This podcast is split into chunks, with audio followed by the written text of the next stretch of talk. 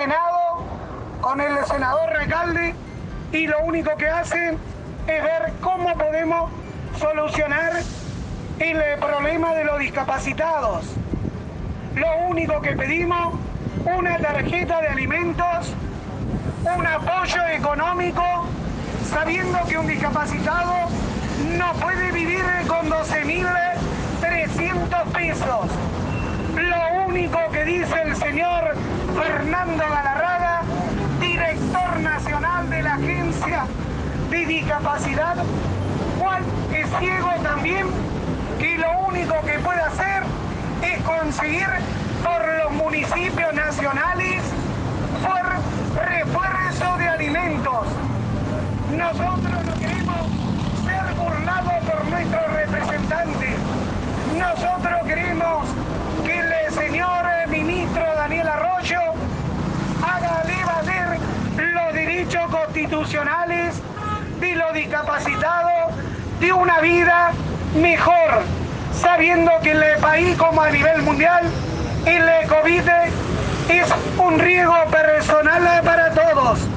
Señor ministro Daniel Arroyo, haga valer su banqueta, haga valer donde usted está parado y que trabajen también por los discapacitados. Acá no es la cantidad de gente, sino la calidad y el esfuerzo que ponemos cada uno de nosotros para defender a todos nuestros compañeros que están de riesgos de salud, de riesgos económicos de desalojos, de riesgos que no pueden pagar sus impuestos. Esto no es una burla estar encadenado ni salir a la calle sabiendo todos los riesgos que corremos.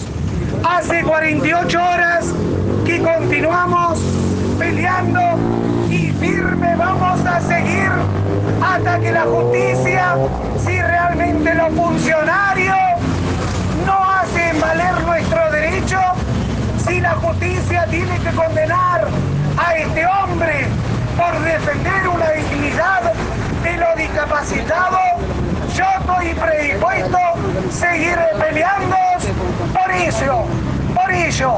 Por eso estas cadenas no se van a sacar hasta que no haya una resolución en 48 horas inmediata. El pueblo tiene que saber la problemática y la necesidad de nuestros queridos compañeros. No es solamente ayudar con una bolsa de alimento. No hablemos de proyectos laborales cuando sabemos que el país está en quiebra cuando sabemos que una persona convencional no consigue laburo, menos van a querer a un ciego, a un rengo, a un manco, a un paralítico. No nos burlemos, ayudemos, colaboremos, defendamos al más necesitado, no mantengamos vago porque traen 50.000 personas por planes trabajar. Protejamos al más necesitado, protejamos al discapacitado, a los niños, a los jubilados. Por eso hoy estamos acá.